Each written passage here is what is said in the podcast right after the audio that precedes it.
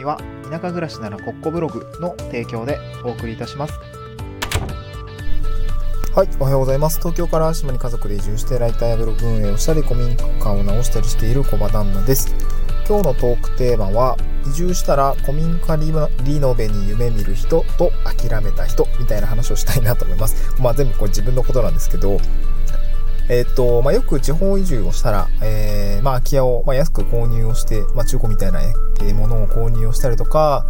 えー、まあ、なんか譲ってくれっていう、えー、なんだろう、譲ってくれと、まあ、言われることも結構あるんですけど、それで、えー、まあ、古民家を取得をして、まあ、それを直して、えー、っと、まあ、なんか、例えば YouTube とかに投稿して、えー、まあ、なんかこう、素敵な、こう、移住の走り出しというか、まあ、こんなことも、まあ、紆余曲折あるけども、今素敵なお家に住んでますみたいな、方ってたくさんいらっしゃると思うんですよね。で、かなり、あの、僕もめちゃくちゃ憧れてました。憧れてたんですけど、まあ、いざね、やってみるとめちゃしんどいなと思いました。なので、あの、夢見る、夢見ていた人は僕で、あの、一昔の前の僕で、えー、諦めた人というのも、まあ、現在の私みたいな感じですかね。まあ、一応コミカ直してるんですね。うん。まあ、実際問題はめっちゃしんどいなっていうところですね。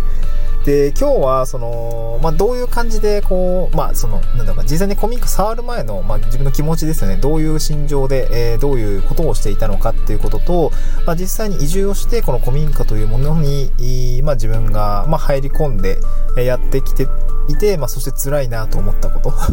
みたいな話と、あとちょっと振り返ってみて、これはちょっと状況を見てやった方が良かったなと思った、まあ、反省みたいなのを3点目にお話をしたいなと思うんですけど、まず1つ目ですね、古民家に夢見る、えー、夢見る人はどういう人なのか、みたいな、まあ、前の私ですね。うん。で、どういうことなのか。えー、僕も2020、まあ、19年の11月ぐらいから、まあ、子供がね、えー、まあ、その、ちょっと2ヶ月前から2019年の9月にぐらいに生まれて、第一子が生まれて、あなんか今後のライフステージどうやって歩んでいこうかなっていう話になったんですね。うん。で、まあ、紆余曲折あって、ちょっと子育て環境とか、まあ、自分自身もいろんなことに挑戦してみたいな、まあ、そういうフェーズかな、みたいな感じで、大きくじゃあ、あのー、住む場所、働く場所を変えましょうというような形で、えー、決意しました。で、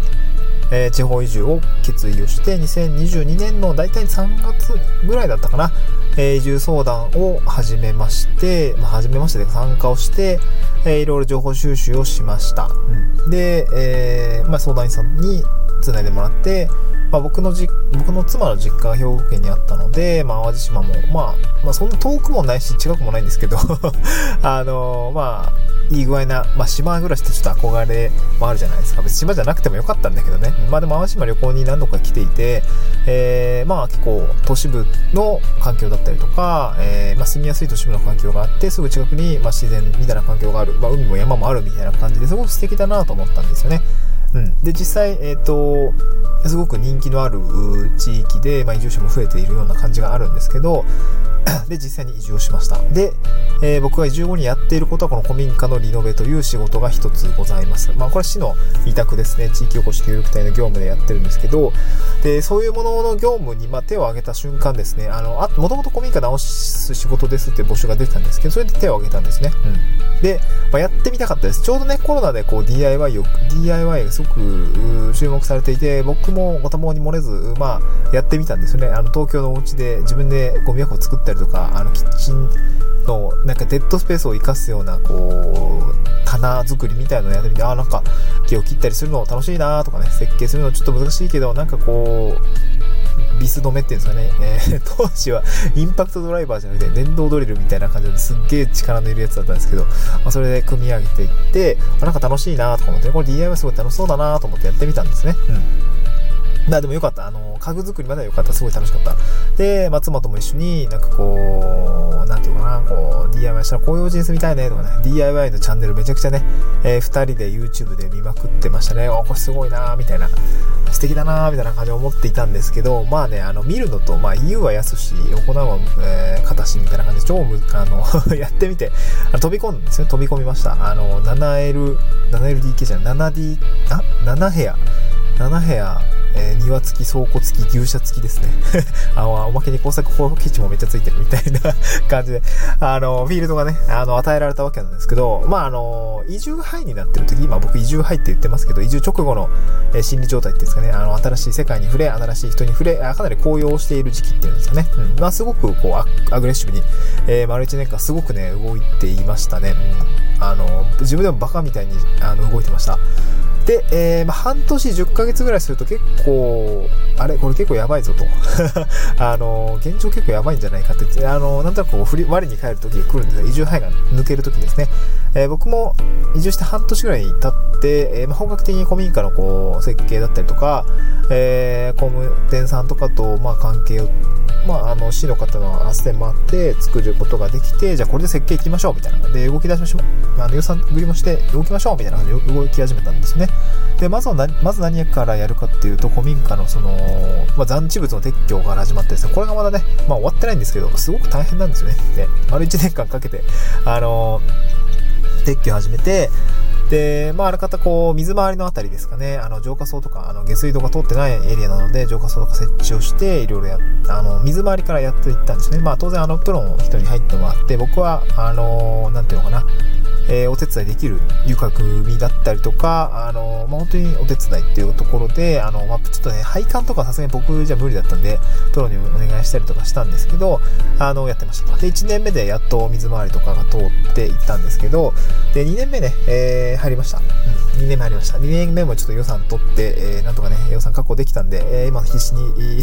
あの、追加の区画の部分を、あの、解体をし始めていて、で、床とかも出来上がってきて、あの、お手伝いしながらあの、大工の方にも入ってもらってやってもらってるんですけど、あのー、とはいえ去年子供また生まれたんですよね。あの、二人目が生まれて、あのー、で、かつ、あのー、なんか1年目終わる時点でね、これね、3年じゃ無理だなと思ったんですよ。3年じゃ終わんないなと思ったんですよね。うん。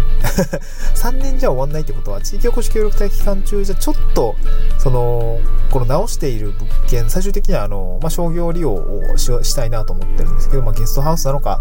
まあ、ちょっとその、どういう拠点作りにするのかわかんないですけど、商業利用したいなと思ったんですけど、これ稼げるレベルまで至んないなと。まあ、それは資材の高騰だったりとか、予算の確保だったりとか、えー、非常に、重たい課題がたくさん山積をしていて、まあ、その中でも頑張るのは頑張るんだけど、自分が飯食うための手段も作っていかないといけないなと同時に思ったわけですね。で、その結果、まあ、ウェブライターとか副業に、えー、結構リソースも割いているんですね。うん。で、古民家直しながら、メディアを運営したりとか、ライターやったりとかっていうような、自分で稼ぐ術と、あのー、古民家直すす、あのー、リソースっていうのも、あ先ながらやっているんですね。で、そうなったらどうなったかっていうと、まあ、時間足んないですよね。そう、時間足んない。そう。で、えー、いろいろ諦めました。あのー、そう、DIY ね、やってみたんだけどね、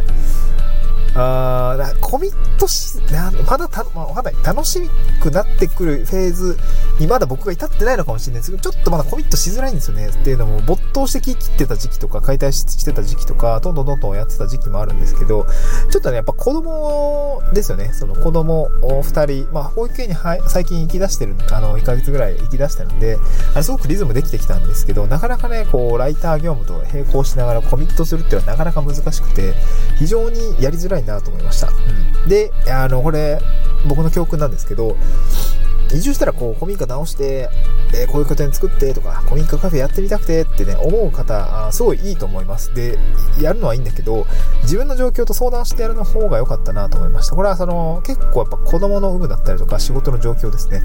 えー、会社員、わかんないけどね、安定感のある仕事についていて、まあ、なんか土日フルコミットできるんですでやったらそっちの方がいいと思うし、あと、お子さんとかいらっしゃって、まあ、まさにこ僕、子供、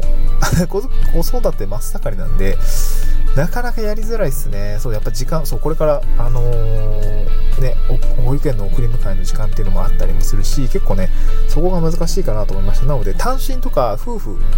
見せた、夫婦2人だったら、もうガンガンガンガンや、あの、コミットできる時間あったり、時間だったりとか、それの労力があったりする、あったりして、すごくやりやすいと思うんだけど、あの、子育て中だったりとか、脱サラ直後みたいな、その、自分、日銭を稼ぐこともやんないといけないっていう状況だと、ちょっと古民家リノベなかなかコミットするの厳しいかなっていうふうに感じました。はい。えー、僕はちょっと諦めました。諦めてはないんだけども、あのー、ちょっとコミットする時間が取れないとか、リソースが避けづらくくなってきたんで、もう本当にこう妥協しながら あの、長い、中期的にやっていきたいなと思いました。はい。まあ、一応ね、えー、頑張ります。あの、これから楽しくなっていくかもしれないし、今時点ではちょっとしんどいなと思いながらやってるんだけど、まあ、これからね、もしかしたら楽しくなっていくかもしれないです今壊してばっかりだったりとか、本当基礎の部分で、あんま、あんまね、こう、自分でなんか、こう 好きなようにやるっていうような感じじゃないかなっていう感じですね。ちょっとその下地の部分だったりとか、もうこれもどうにもなんないなみたいな。自分で一からやるにはちょっとあまりに時間がかかりすぎるなっていうところもあったりもするんで、予算のね、えー、使用期限っていうのもあったりもするので、これまたね、難しいですね。強制案件だったりとかもするので、自分で買ったやつに自分のペースでやるってわけにもいかないんでね、えー、なかなか大変だなっていうようなところでございました。はい、また次回の収録でお会いしましょう。バイバイ。